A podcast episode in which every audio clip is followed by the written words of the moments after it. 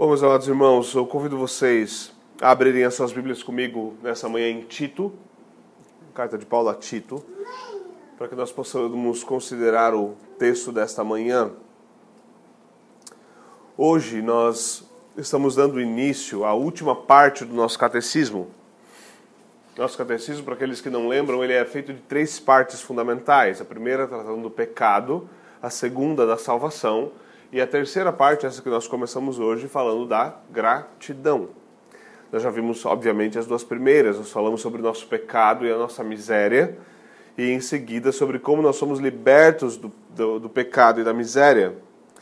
E nós encerramos então essa última parte falando sobre essa libertação no último domingo. Hoje, nessa terceira parte, nossa, nossa consideração é sobre a gratidão que nós devemos ter por causa da libertação da miséria e do pecado. Então, primeiro, há a realidade de se entender que há um estado de miséria espiritual, há um estado de pecado e que a necessidade de ser salvo. Então, nós vimos exatamente essa estrutura: a necessidade da salvação, a própria salvação e agora a resposta à salvação. Se Deus quiser, os nossos próximos 20 domingos serão gastos então falando de gratidão. Os próximos 20 domingos do catecismo são gastos falando disso. E esse é um tema muito importante, porque gratidão é algo típico de alguém que recebe alguma coisa. Se você recebeu algo, gratidão é a resposta. E quanto maior for o benefício recebido, maior é a gratidão que deve ser demonstrada. Além disso, a gratidão é ainda maior na medida em que nós não merecemos o benefício recebido. Então, quanto menos é o quanto menor, desculpe, for o merecimento, quanto menor for o merecimento, maior ainda deve ser a gratidão. Nós falamos do estado de pecado e miséria, de condenação final, e da gloriosa salvação eterna que nos é oferecida em Cristo Jesus. Então não é nada mais sábio do que considerar com seriedade a importância da gratidão que cristãos devem ter para com o Senhor. Então eu gostaria de convidá-los a Tito, capítulo de número 2. Eu vou fazer a leitura do capítulo inteiro. Nós vamos trabalhar nele com, com as nossas perguntas do domingo 32 do nosso catecismo. Assim diz o Senhor.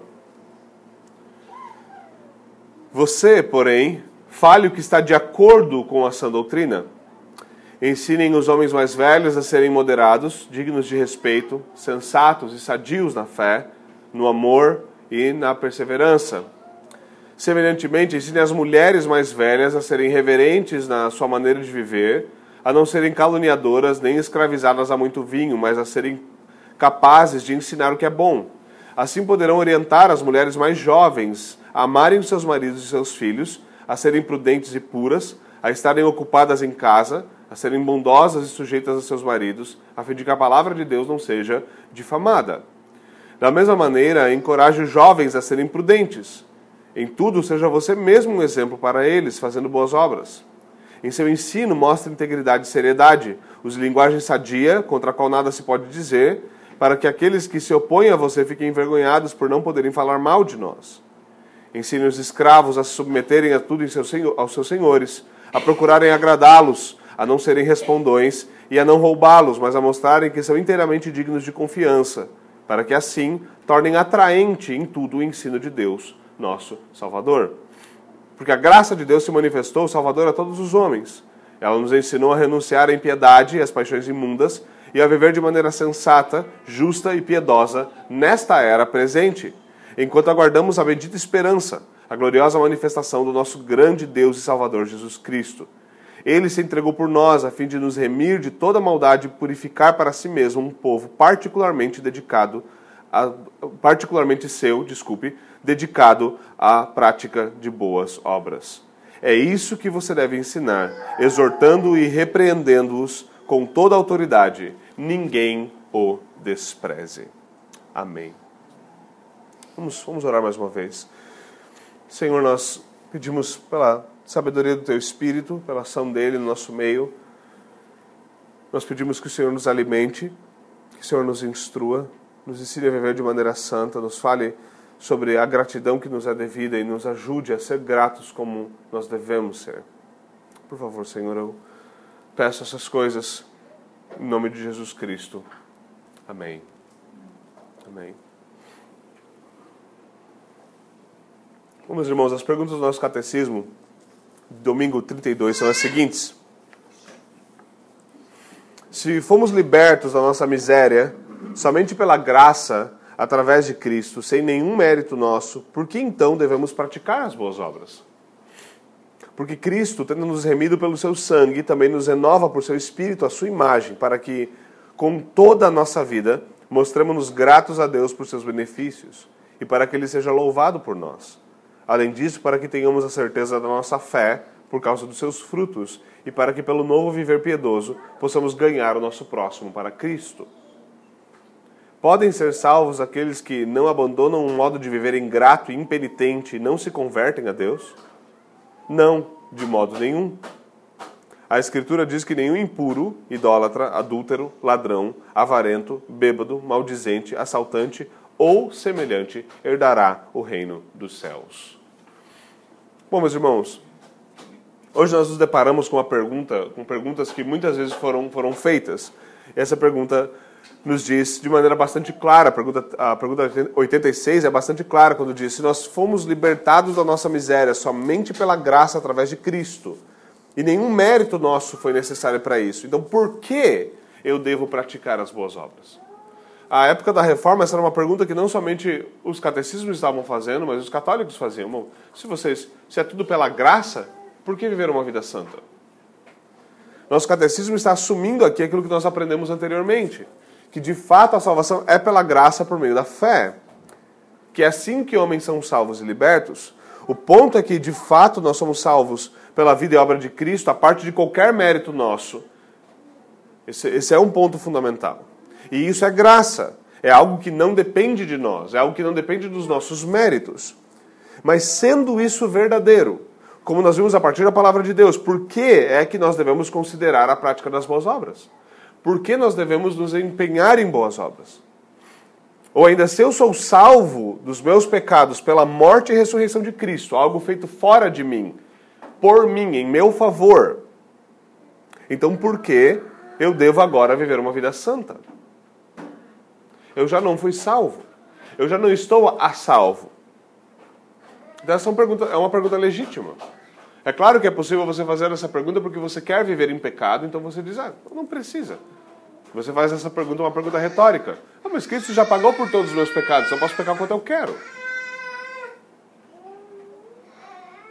Agora, a nossa resposta a essa importante pergunta começa enfatizando algo que Cristo fez por nós, e esse algo que é feito por nós, mais uma vez, é feito fora de nós, e depois algo que Cristo faz em nós, dentro de nós.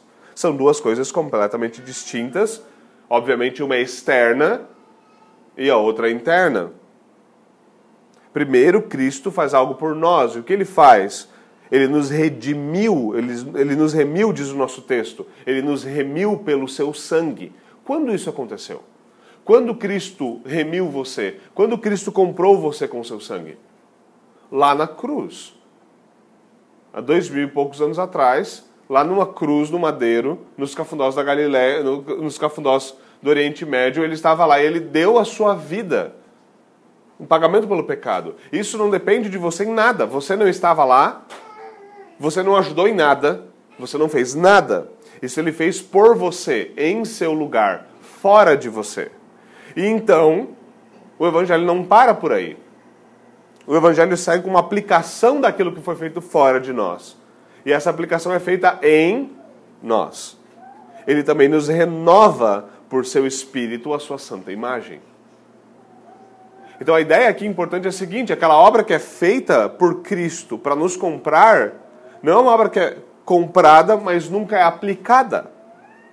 É uma obra que é comprada, mas é, ela é também aplicada. E por isso ela deve ter, deve ter consequências, deve, algo deve acontecer.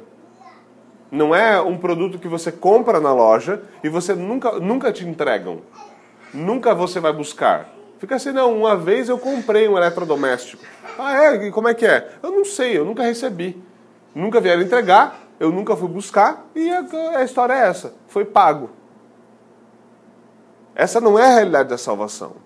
Paulo nos fala nesse texto de que forma ele fala sobre isso no nosso texto. Ele diz o seguinte, versículo 14, olhem: Jesus Cristo se entregou por nós, a fim de nos remir. Ele faz algo em nosso lugar, algo que é, mais uma vez, externo a nós, fora de nós. Mas ele faz isso com o objetivo do quê? De aplicar essa obra em nós, de que essa obra nos alcance. Veja o que o texto continua dizendo: a fim de nos remir de toda maldade e purificar para si mesmo um povo particularmente seu, dedicado às boas obras. Ele salva com algo em vista. A salvação não é um fim em si mesmo. Paulo insiste aqui que Cristo fez algo por nós com o objetivo de, e ele, ele proclama isso na palavra a fim de, com o objetivo de sermos um povo particularmente seu, dedicado à piedade, às boas obras. O próprio Senhor nas Escrituras ele diz qual é o propósito da redenção, por, ou seja, por que ele nos salva. E Paulo fala disso, por exemplo, aos Efésios. Ele diz o que em Efésios 1 e 4? Ele diz o seguinte: Deus nos escolheu. Ele está falando de predestinação nesse texto. Ele fala: Deus nos escolheu para sermos santos e irrepre irrepreensíveis em Sua presença. Há um propósito objetivo de que o povo de Deus seja santo. Há um propósito objetivo de que haja uma vida de piedade, de que ela seja existente e vivida. E isso é extremamente importante. No capítulo 2 de Efésios, ele fala: Nós somos criação de Deus realizada em Cristo Jesus para fazermos boas obras. É muito importante percebermos isso. Aqui ele nos diz: Ele se entregou por nós, a fim de nos remir e purificar para si um povo praticado as boas obras. Isso é importante para fixar algo fundamental sobre o Evangelho na nossa mente, que é o quê? As boas obras são uma consequência necessária da salvação. Onde há verdadeira salvação, haverá uma vida de piedade, haverá uma vida de santidade, haverá uma vida de boas obras. Boas obras são o fruto natural natural da salvação. É importante isso por quê? Porque as boas obras não são a causa da salvação, elas são o resultado da salvação. E é muito importante aqui, é muito importante aqui nós entendermos isso para que nós não confundamos o fruto de uma árvore com a raiz de uma árvore. E se você já pegou, se você já esteve diante de uma macieira e você tentou morder o tronco e tentou morder a fruta, você sabe que é bem importante distinguir as duas coisas. Numa delas não é possível se alimentar. Numa delas você não consegue fazer nada. Não há prazer nenhum em morder raiz. A santidade é o fruto da verdadeira fé que salva. A santidade é o fruto da verdadeira fé que salva. Ela não é a raiz da fé. Eu não sou salvo por causa das boas obras, eu sou salvo para a prática das boas obras. Isso é refletido na Bíblia em vários lugares. Por exemplo, quando o Senhor salva o povo do Egito, ele não chega para eles sendo escravos no Egito e diz o seguinte: olha, vocês estão ferrados, vocês são escravos no Egito, a coisa é feia. Mas aqui estão dez mandamentos. Se vocês obedecerem, vocês serão salvos. O Senhor não faz isso. O Senhor chega diante deles e diz o quê? Eu sou o Senhor teu Deus e eu estou tirando você do Egito. Eu estou salvando você. Então Deus salva o seu povo traz o seu povo para diante de si e agora ele fala o quê? Aqui estão dez mandamentos. Se vocês vão viver como meu povo, vocês vão viver nos meus termos. Qual é o prefácio aos dez mandamentos? Eu sou o Senhor, o teu Deus, que te tirou da casa da escravidão, do Egito, da casa da escravidão. O Senhor estava falando em termos de gratidão. Vocês foram salvos da escravidão, agora sejam gratos obedecendo. Então isso é fundamental para entendermos qual é o motor fundamental para a ideia de santidade, piedade ou boas obras. Eu estou usando aqui santidade, piedade e boas obras como sinônimos. É claro que você vai ter aquelas pessoas, não, boas obras ou, ou dar fruto é ganhar pessoas para Jesus. Ou isso ou aquilo. Estou usando esse, estou falando do arcabouço completo. De uma vida que é piedosa, ou de uma vida que é vivida em santificação, ou de uma vida que é uma vida de boas obras. Agora é importante nós percebermos isso para entendermos qual é o motor fundamental de boas obras. Por que elas são praticadas? Se nós perguntamos o que motiva um homem a fazer o bem, por que você faz o bem? E nós, nós vamos ter entre os homens diferentes respostas. Alguns são religiosos, então eles vão responder como? Eles esperam ter uma vida melhor como resultado do que eles fazem, seja aqui, seja no porvir. Outros vão, vão, se eles forem honestos, eles vão dizer que é por puro egoísmo. Eles estão fazendo bem porque eles sabem que, que, que fazer o bem é bom para si. É bom para preservar o seu próprio nome, para ser bem reconhecido, para ser bem quisto. Você pode fazer boas obras por causa disso. Ela pode fazer por orgulho, para ser admirada, para ser considerada alguém importante na sociedade. Há vários motores para as boas obras. E é importante para nós, se há um dever de boas obras para nós como cristãos, é importante para nós sabermos qual é o seu motor. Se nós perguntamos, e cristãos, por que cristãos fazem boas obras? Porque eles praticam boas obras. Qual a nossa resposta? Qual é o combustível? Qual é o combustível que faz o motor girar nesse caso? Agora, a resposta de muitos cristãos aqui é a seguinte: eu faço boas obras, o meu combustível é para que eu possa alcançar o céu ou para que eu possa ser salvo. Certo? É por isso. Esse é, o, esse é o combustível que me move às boas obras. Eu desejo ser salvo. Eu quero ser salvo. Não, eu não tenho isso, eu quero isso. É algo a ser alcançado por meio delas. Nesse caso, o combustível dessas boas obras é o quê? É o medo. É o medo. E, e, às vezes nós não pensamos nisso dessa forma. Então você pode pensar, mas como assim medo? Por que medo? Bom, é bem simples. É o medo de não alcançar a salvação. O medo de ser privado da graça. É a realidade de você olhar para a ideia comum que se tem do inferno e dizer, cara, eu tenho medo disso, eu não quero ir para lá. Eu não quero essas coisas para mim, eu não quero sofrimento. Então, o que, que eu tenho que fazer para não sofrer? E veja, até mesmo em filmes de terror, essa ideia já foi explorada de maneira bastante peculiar. Por quê? Porque algumas vezes tem esses filmes nojentos, né? Ele faz o quê? Coloca um cara lá e fala assim: olha, é o seguinte, você está aqui numa sala, se você cortar a sua a chave está dentro da sua perna. Se você arrancar a sua perna fora, você pega a chave e, e sai da sala.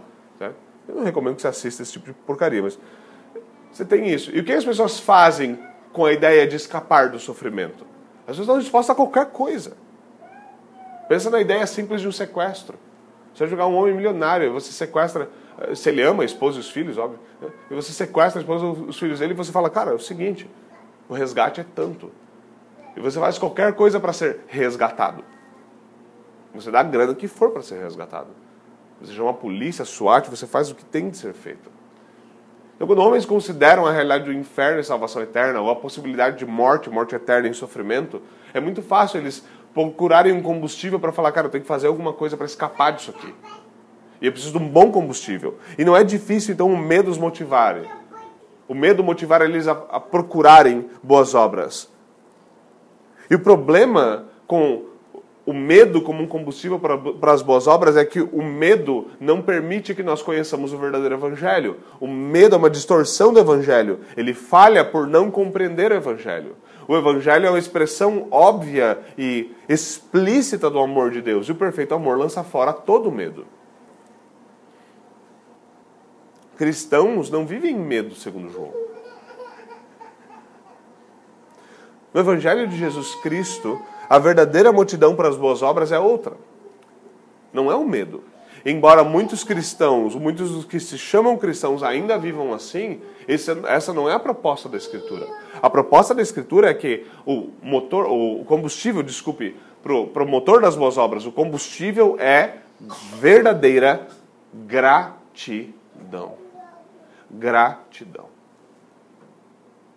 Por isso mesmo nós tratamos disso nesse tema no começo, da parte sobre gratidão no nosso, no nosso catecismo. A gratidão é o combustível que move o cristão a viver para a glória de Deus. Veja o que o catecismo diz.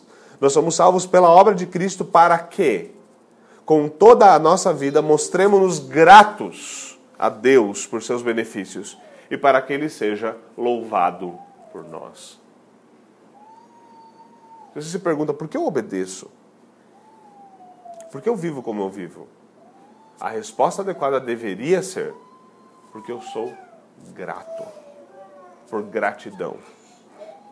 Por isso que cristãos que vivem emburrados, vivem chateados, vivem murmurando, vivem reclamando, são cristãos que não entenderam alguma coisa. Não entenderam alguma coisa. Ah, porque eu queria ter um emprego melhor, ah, porque eu queria ter mais dinheiro, ah, porque eu queria não sei o quê, eu queria um pastor melhor, ah, porque eu queria um marido melhor, porque eu queria dois maridos, eu queria um, pelo menos um. Eu queria alguma coisa. Eu queria alguma coisa que eu não tenho. E o que acontece com essa mentalidade? Ela esquece, ela esquece dos motivos para ser grato. Ela esquece dos motivos para ser gratos. Homens gratos pelo dom da salvação vivem para o Deus que o salvou. Homens que compreendem, e por isso é importante compreender a profundidade do pecado e da miséria. Porque homens que compreendem a miséria da qual foram salvos, da qual foram salvos, sabem do tamanho da gratidão que eles devem ter. Por isso a Escritura fala: aquele que, a quem muito foi perdoado, muito ama. E algumas pessoas acham, viu? É por isso que tem gente que viveu uma vida muito destruída antes e foi perdoada, agora parece que é mais santo. Não, isso é só uma teologia. Porque se você compreendesse bem a ideia da depravação total, você perceberia que todos nós fomos perdoados gravemente. E por isso nossa, nossa gratidão deveria ser igualmente profunda. Agora, o nosso texto diz que gratidão não fica em silêncio. Ela sempre faz algo. Ela abre bocas. Ela move mãos. Gratidão gera louvor. E esse louvor é rendido a Deus não apenas no domingo, no dia do Senhor, no culto, quando há uma santa convocação do, do povo para adorar, mas em todas as coisas. Em tudo se vive com gratidão. Paulo diz aos Coríntios que quer nós comamos, quer nós bebamos, quer nós façamos qualquer outra coisa, tudo deve ser feito como? Para a glória de Deus. Isso quer dizer o quê? Que toda uma vida e todos os seus aspectos, todas as áreas dessa vida, devem ser vividas em gratidão a Deus que essa gratidão deve ser manifestada em uma vida que é vivida de acordo com a lei de Deus. Em amar a Deus acima de todas as coisas e o próximo como a si mesmo. Algumas pessoas acham curioso quando elas pegam o catecismo de Heidelberg pela primeira vez e elas procuram pela explicação da lei de Deus, e a explicação da lei de Deus está em qual parte do catecismo? Curiosamente, muitas pessoas vão para a primeira parte do catecismo que fala nosso pecado e nossa miséria. Falam, não, a lei está ali. Por quê? Porque, como diz o nosso catecismo, é por meio do, da lei que nós temos o conhecimento do pecado. Então, deve estar aqui a lei para condenar, para mostrar a gente, para a gente por que a gente precisa de um Salvador, certo? Mas a lei se encontra na última parte, nessa parte que nós estamos. Por quê? Porque nós estamos olhando para a lei como uma forma de gratidão. Porque a lei não só revela pecado, ela ensina o que é verdadeira gratidão.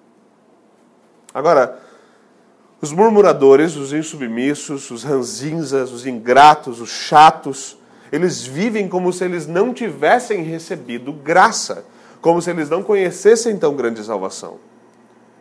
Agora, verdadeira graça transforma a gente azeda. Isso são ótimas notícias, especialmente para cristãos. Verdadeira graça transforma a gente azeda. Sabe aquele irmão que parece que todo domingo ele chupou um limão?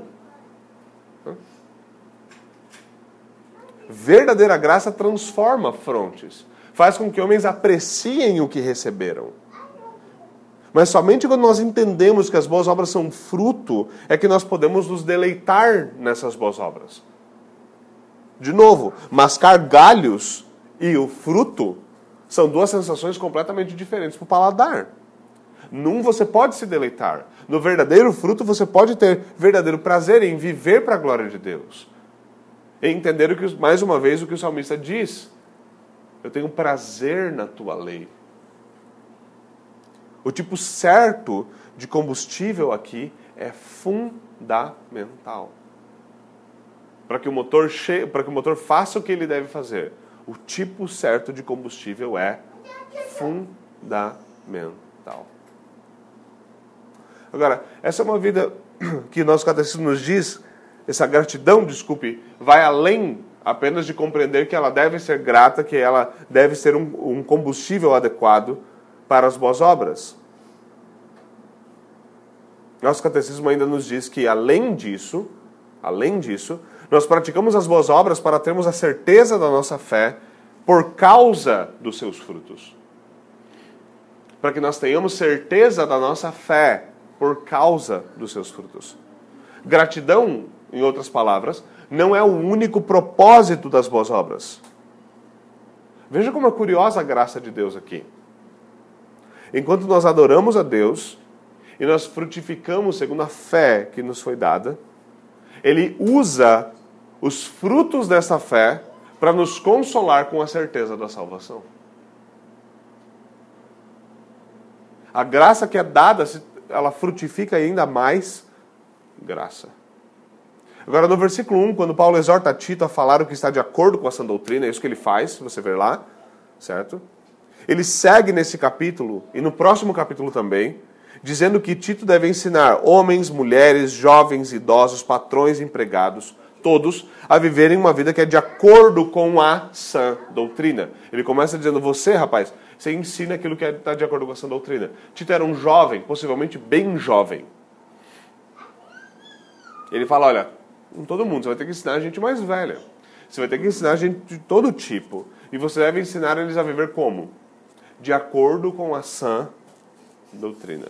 No próximo capítulo, depois se você for para casa, eu peço que você leia, no capítulo 3, ele vai insistir, se eu não me engano, três vezes durante o capítulo 3.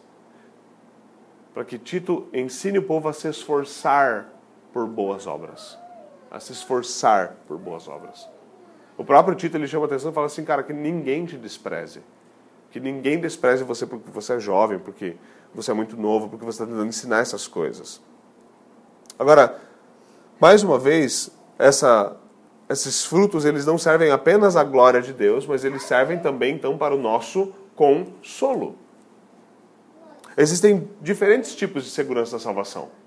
Nós falamos desse tema, nós não costumamos a falar de forma técnica sobre segurança da salvação, mas tem como. Certo? Teólogos uh, gostam de, de destrinchar a doutrina e tentar entendê-la nos pormenores. Nós não costumamos falar assim, mas existem diferentes tipos de, de, de tratar a ideia de segurança de salvação. Primeiro, existe uma segurança, nós podemos distinguir aqui em dois, pelo menos, para nos ajudar. Primeiro, existe uma segurança que é própria da fé, que é própria da fé, que vem junto com a fé. E que segurança é essa? Essa é uma segurança que nós podemos chamar de uma segurança objetiva. Ela é objetiva porque ela crê na promessa do Evangelho. O Evangelho promete que se você crer, você será salvo. Pergunta, você crê? Sim. Respo... Eh, sim, eu creio. Conclusão, você é salvo. É objetivo, não depende de você. Está fora de você, depende da promessa do Evangelho. A pergunta aqui seria muito simples: Você tem certeza das promessas do pacto da graça? Se a resposta é sim, as promessas são suas. Essa é uma segurança objetiva. A certeza de que tudo aquilo que nos é prometido no Evangelho é nosso, apesar de nós mesmos, por causa da obra de Cristo em nosso favor, é algo que deve nos dar segurança. Não porque eu fiz, porque Ele fez. Isso é segurança objetiva. Agora, existe também uma, uma segurança que é subjetiva. E muitas vezes nós temos dificuldade de lidar com esta. Muitas vezes nós temos dificuldade de lidar com essa. Por quê? Porque essa é uma segurança que brota das boas obras. Uma segurança que é derivada das boas obras. Esse tipo de segurança é chamado na teologia do ato reflexivo da fé. O ato reflexivo da fé. É uma marca da graça de Deus no crente que atua no crente, e o crente, olhando para a obra de Deus nele, vendo o que Deus está fazendo nele, ele então é assegurado da sua salvação. Você olha para si mesmo e fala: Olha, eu não vivia dessa forma, eu não fazia essas coisas. Agora, desde que eu creio no Evangelho, Deus está fazendo essas coisas dentro de mim. Eu tenho mudado minhas opiniões, meus sentimentos, as minhas crenças. Isso é a obra de Deus em mim, é algo que está frutificando em mim. Então, a obra de Deus em mim, eu posso estar seguro de que Deus me salvou e que Ele está trabalhando em mim. E aqui muitos cristãos têm dificuldade. Muitos perguntam aqui, pastor, como, como eu posso lidar com isso? Como, como, como eu entendo? Como eu desfruto desse tipo de segurança? E muitos perguntam o seguinte: eu deveria buscar segurança em mim mesmo, então? E a resposta é absolutamente não. Absolutamente não. Jamais, jamais nós deveríamos bus buscar segurança em nós mesmos. Quando nós olhamos para nós mesmos, o que nós vemos? Nós vemos apenas o primeiro ponto do nosso catecismo: pecado e miséria. E não há segurança quando se vê pecado e miséria. Quer, se um pastor fica desesperado quando ouve uma pessoa, somente quando ouve uma pessoa dizendo assim: Pastor, eu acho que está tudo bem com a minha vida, não tem pecado. Quando isso é ouvido, há motivo para alarde muito alarde. E curiosamente, às vezes os irmãos, as ovelhas estão falando assim, pastor, acho que está tudo errado na minha vida porque eu só consigo ver meu pecado. Assim, então, a princípio, parece estar tudo indo muito bem, certo? O que você não pode fazer nessa altura do campeonato é olhar só para si. Você deve olhar também para Cristo. Deve olhar para Cristo que salva pecadores como você. Então nós não devemos olhar para nós mesmos e pensar que por praticarmos as boas obras nós estamos em Cristo. Olha, eu estou fazendo isso aqui. Ah, já que eu estou fazendo isso aqui, por causa disso, então eu pertenço a Cristo. Esse não é o raciocínio evangélico. O que nós devemos ver é que se essas obras se encontram em nós, é porque Cristo habita o nosso coração. Porque Ele está fazendo isso. Assim, eu olho para mim e eu vejo que está em mim, apesar das falhas, que o que está em mim, apesar das falhas, não brotaria num homem natural. Não brotaria num homem natural. Algo que vem de Deus, que só Deus pode efetuar num homem. Que sem a graça, essas coisas não estariam presentes. Quando você vê um homem que Antes era orgulhoso, agora é humilde. Você vê o quê? Você vê a obra da graça de Deus. Quando você vê uma mulher que antes odiava Deus e agora ama Deus, você vê a obra da graça de Deus. Quando você vê pessoas que estão mudando sua mentalidade e passam a pensar biblicamente e viver biblicamente, você está vendo o quê? Algo que homem nenhum pode fazer, algo que só Deus, por meio do evangelho, pode fazer nos homens. E quando nós vemos essas coisas, nós podemos ter mais segurança. Isso é importante porque a Escritura nos diz que pelos nossos frutos nós somos conhecidos. Nós vemos numa era que se alguém falar, ah, eu sou crente, tá bom, não tem problema. Acabou, ele é crente, ai de quem pensar em avaliar os seus frutos. Isso é errado. Isso é errado. O Senhor Jesus Cristo nos disse com bastante clareza que uma árvore boa não é, que uma árvore boa gera bom fruto e uma árvore má gera mau fruto. Agora, é importante perceber aqui também, para aqueles que têm dificuldade com a segurança da salvação, que uma árvore boa não é uma árvore perfeita. Uma árvore boa não é uma árvore perfeita. Se não me engano, William Perkins, ele explica, ele tenta fazer uma analogia disso e faz de uma, de uma forma bastante interessante. Ele diz que se você tem um fruto da graça, se você tem um fruto da graça, então a semente de todos os outros frutos da graça estão lá em você. Se você tem um fruto da graça, a semente dos outros e todos os outros frutos da graça estão em você. Embora ainda não seja evidente, porque não há várias árvores da graça, há uma só. Se começam a, a, a brotar frutos ali, há semente dos demais. Vai brotar os demais. E nós devemos buscar isso. E essa árvore deve ser regada ao quê? Gratidão. Porque eu sou grato a Deus. Porque é Deus quem dá graça para que nós vivamos para si. Agora, há muitas, muitas vezes nós somos assaltados por insegurança e dúvida. E qual é o primeiro problema desses assaltos? O primeiro problema é que, normalmente, a nossa insegurança, a nossa dúvida, elas brotam da nossa negligência. Esse é o mais difícil de lidar. Pastoralmente é o mais difícil de lidar. Você está sendo negligente, você quebra os mandamentos, você despreza os meios da graça, você está ausente do dia do Senhor, você não pratica o culto familiar, você não lê, não ora, não lê a Bíblia. E veja, se você encontra-se nessa situação, não é de se admirar que você esteja com medo de ir para o inferno. Não porque eu acho que simplesmente você vai para o inferno por não cumprir essa lista perfeitamente mas simplesmente pelo fato de que todas as coisas que o Senhor te deu para que você continue trabalhando em sua alma para apreciar o céu e ir para lá, você despreza. Você despreza tudo aquilo que o Senhor te deu para que você tenha deleite nele. E você fica desprezando essas coisas. Despreza elas continuamente. E depois fica se perguntando por que parece que sua alma não ama Deus. Bom, se você despreza os meios que Ele mesmo te deu para que você cresça em amor por Ele, por que você está assustado que o seu amor não cresce?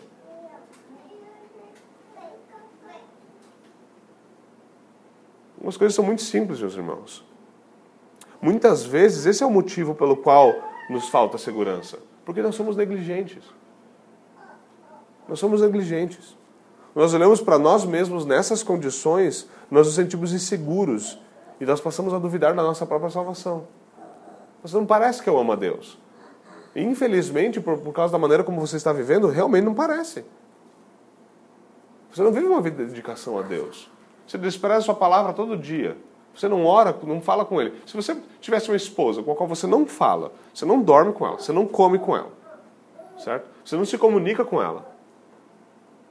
Você nem vai muito para casa para ficar com ela. Como é que você acha que estaria o estado desse casamento? Não é de se surpreender que hajam problemas graves ali. Esse não é o estado final. Mas isso é muito perigoso e nós devemos atentar para isso. Nossa igreja, nos dias que nós vivemos, em especial, nós devemos atentar para, uma, para um fato, meus irmãos. A apostasia é um perigo real. Nós temos visto isso em nossas fileiras, não temos? Quantas vezes nós vimos? Quantas vezes nesse último ano? Quão triste é. Quão triste é. Fomos irmãos queridos abandonando a fé. Não indo para outra igreja que é, tem mais pirotecnia. A gente não tem nenhuma. Então talvez você ache muito legal.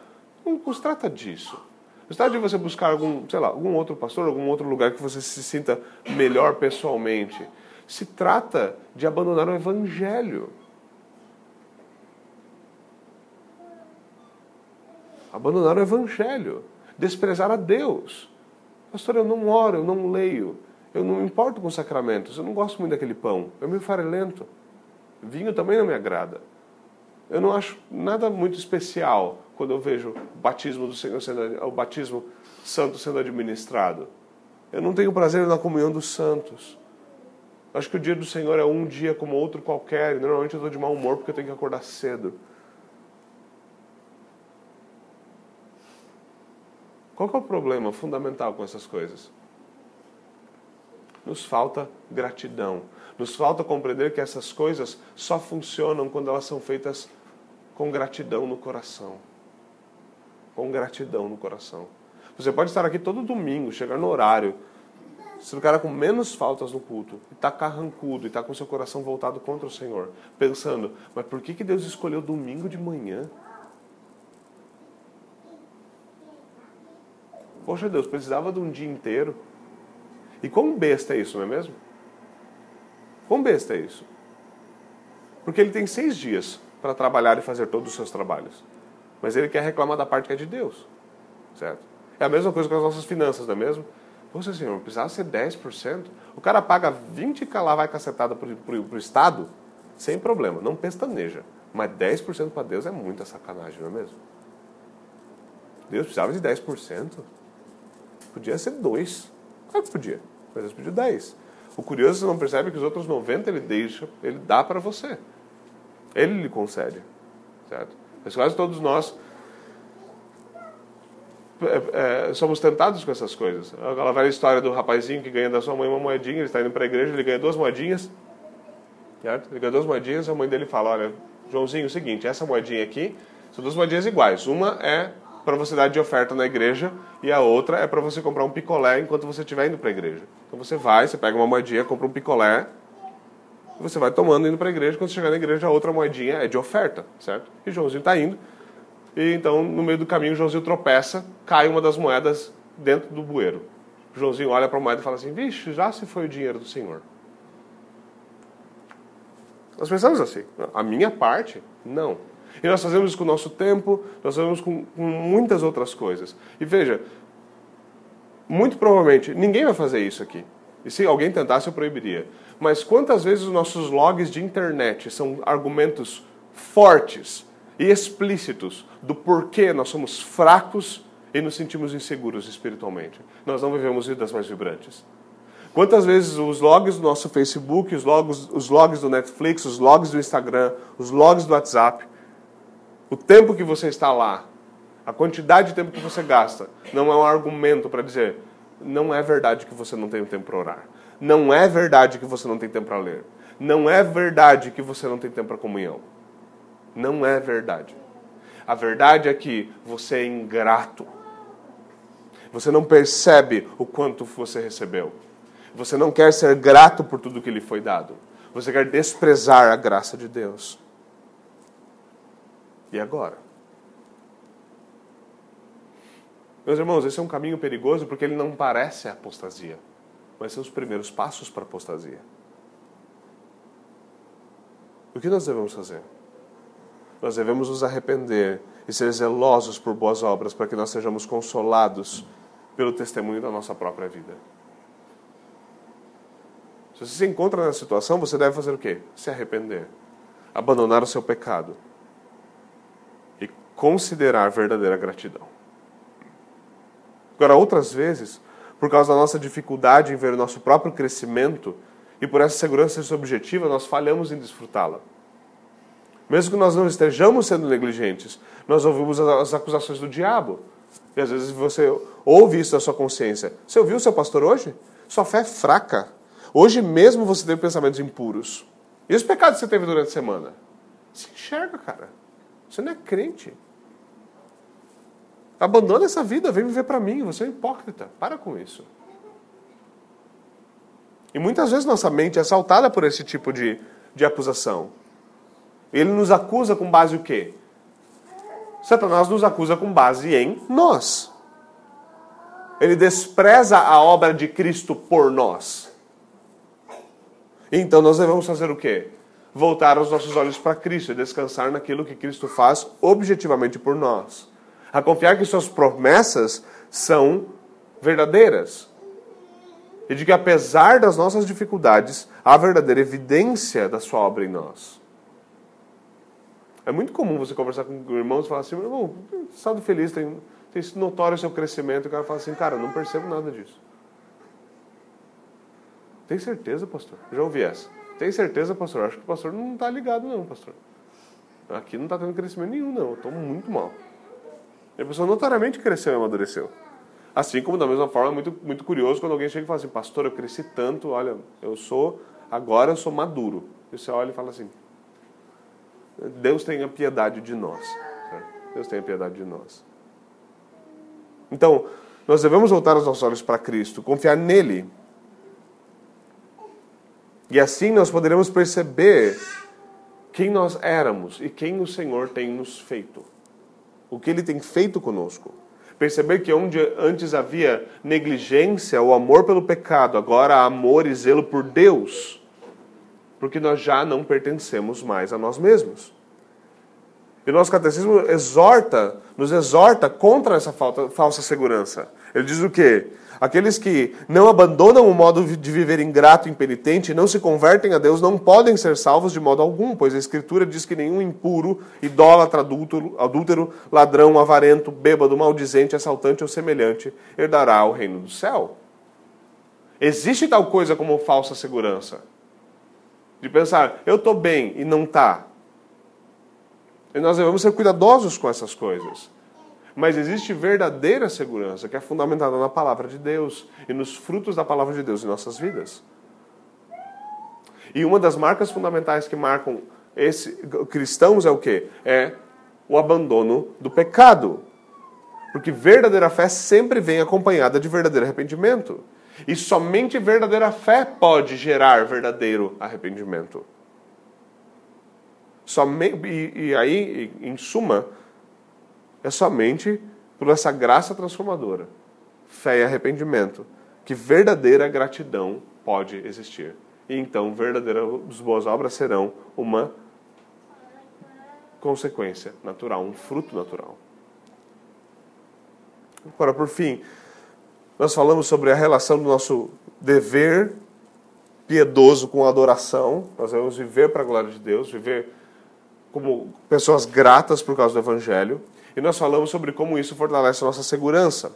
Agora, por fim, o nosso instrutor ele vai nos falar rapidamente sobre qual é o último propósito da gratidão.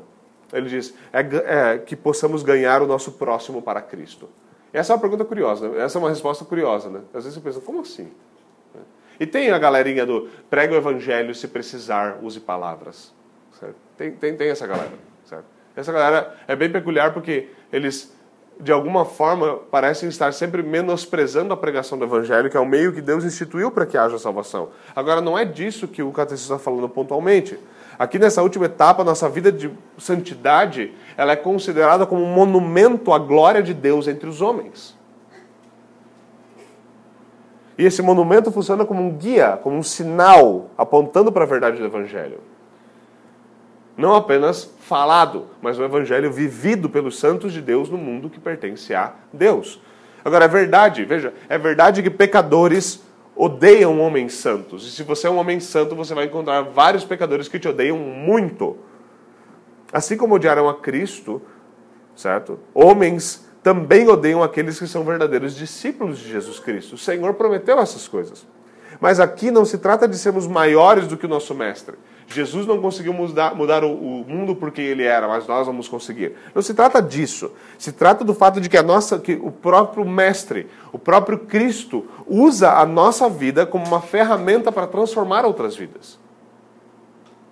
Para mostrar a diferença entre luz e trevas, entre dois reinos o nosso texto fala disso de uma maneira muito, muito bela.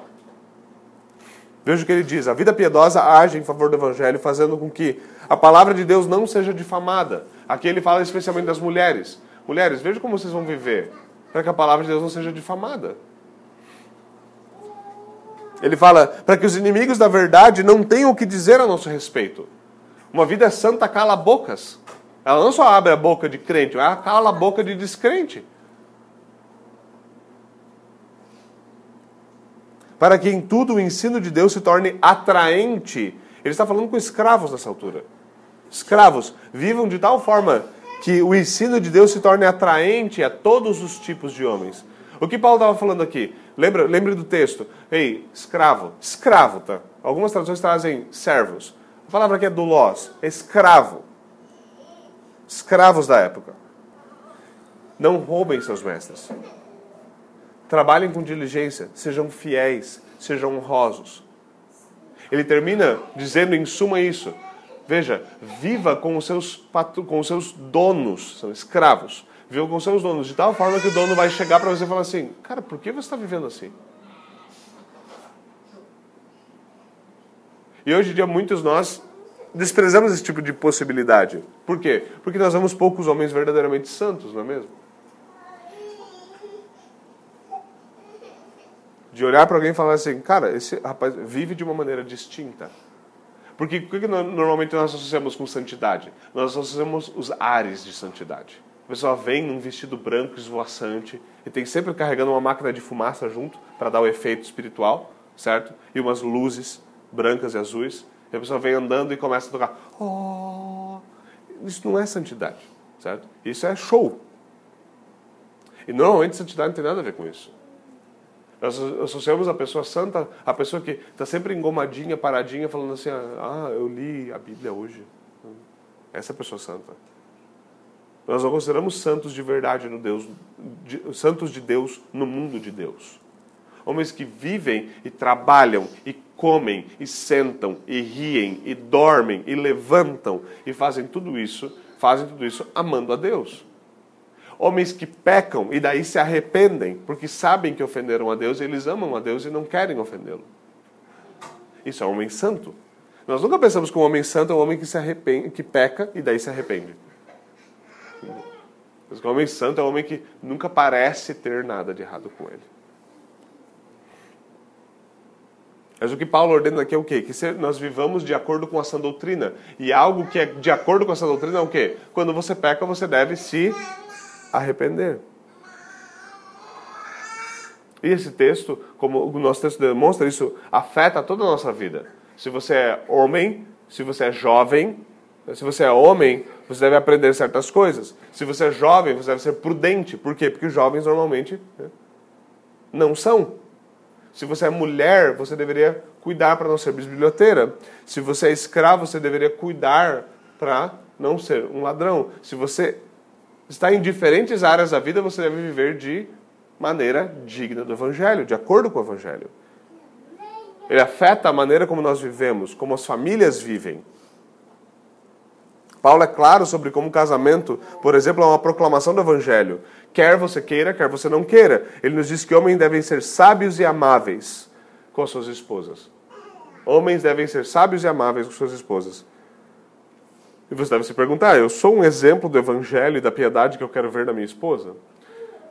Mulheres devem ser zelosas no papel que Deus as deu para fazer.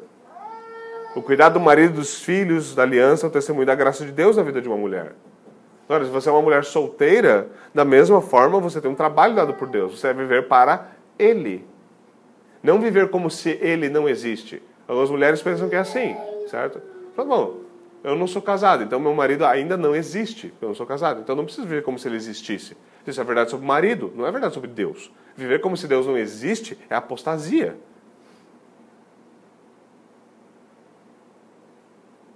Algumas mulheres pensam, já que eu não tenho marido para quem viver, então não tenho ninguém para quem viver.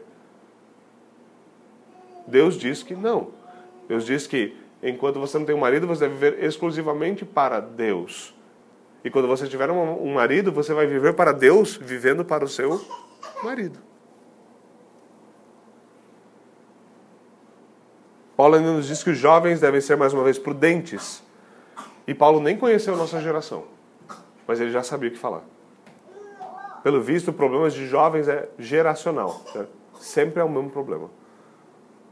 São muitas as tentações que jovens, para que jovens amem mais o mundo do que o Deus que criou o mundo.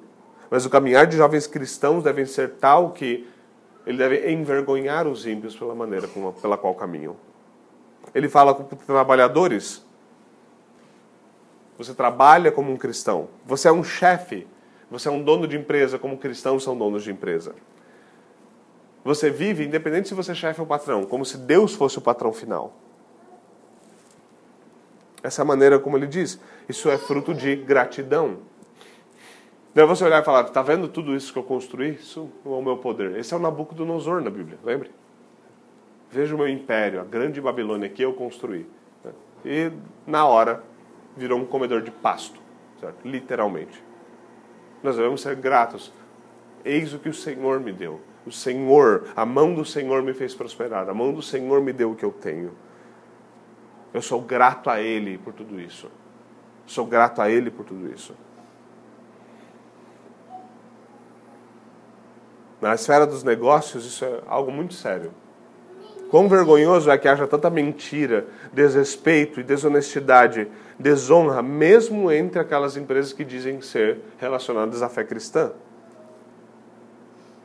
Às vezes é difícil, a pessoa fala, olha, ah não, pode fazer com a gente, a gente é irmão em Cristo, a gente é da mesma fé. E aí parece que ele está passando, tá, a única coisa que ele está te dando é a certeza de que o serviço vai ser mal feito e caro. O Evangelho de Cristo é algo que deve permear tudo o que nós somos e fazemos. E gratidão, isso quer dizer automaticamente que gratidão deve permear tudo o que nós fazemos. O Senhor deve ser louvado em tudo, enquanto nós desfrutamos daquilo que Ele nos deu. E tudo ainda, tudo isso ainda será usado por Ele, é o que Ele nos promete, para avançar o seu Evangelho sobre as nações, para fazer com que outros vejam a glória do Evangelho. Anunciar o Evangelho é extremamente importante, mas demonstrar uma vida que é vivida no poder do Evangelho também é importante. E isso é algo tangível para todos nós. Pense se você já teve essa experiência dramática na sua família de você conhecer alguém que era alguém que era vivia uma vida realmente torta e de repente essa pessoa conheceu o evangelho e, passou, e, e começou a viver uma outra vida. E você fala, cara, só o evangelho podia fazer isso. É exatamente isso. É olhar para o homem e dizer: é por causa do Evangelho. É por causa do Evangelho. É por causa do Evangelho. Nós podemos ainda lembrar de casos da história da igreja. Falar de como as orações da mãe de Agostinho foram uma arma poderosa nas mãos de Deus para transformá-lo. Como o pai de John Payton foi fundamental para que ele decidisse viver para Deus. Como David Brainerd foi talvez o maior enviador de missionários indiretos do mundo. Muitas pessoas liam seu diário e no outro dia estavam dispostos a ir para qualquer lugar em missões e morrer por causa do Deus que aquele, aquele rapaz amou. Meus irmãos, quão atraente é a nossa vida de piedade. Isso é algo que começa pelo lar, como nosso texto diz, e vai fugindo pelas empresas e pelas ruas da cidade. E como nós ouvimos na semana passada, isso não quer dizer que nós devemos abandonar a pregação, bem pelo contrário, nós devemos substanciar a pregação por uma vida que vive o Evangelho, por uma vida que é permeada de gratidão.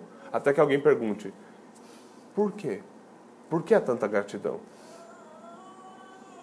Por que há tanta gratidão? E a resposta sempre será: por causa do Evangelho de Jesus Cristo. Vamos até o Senhor em oração.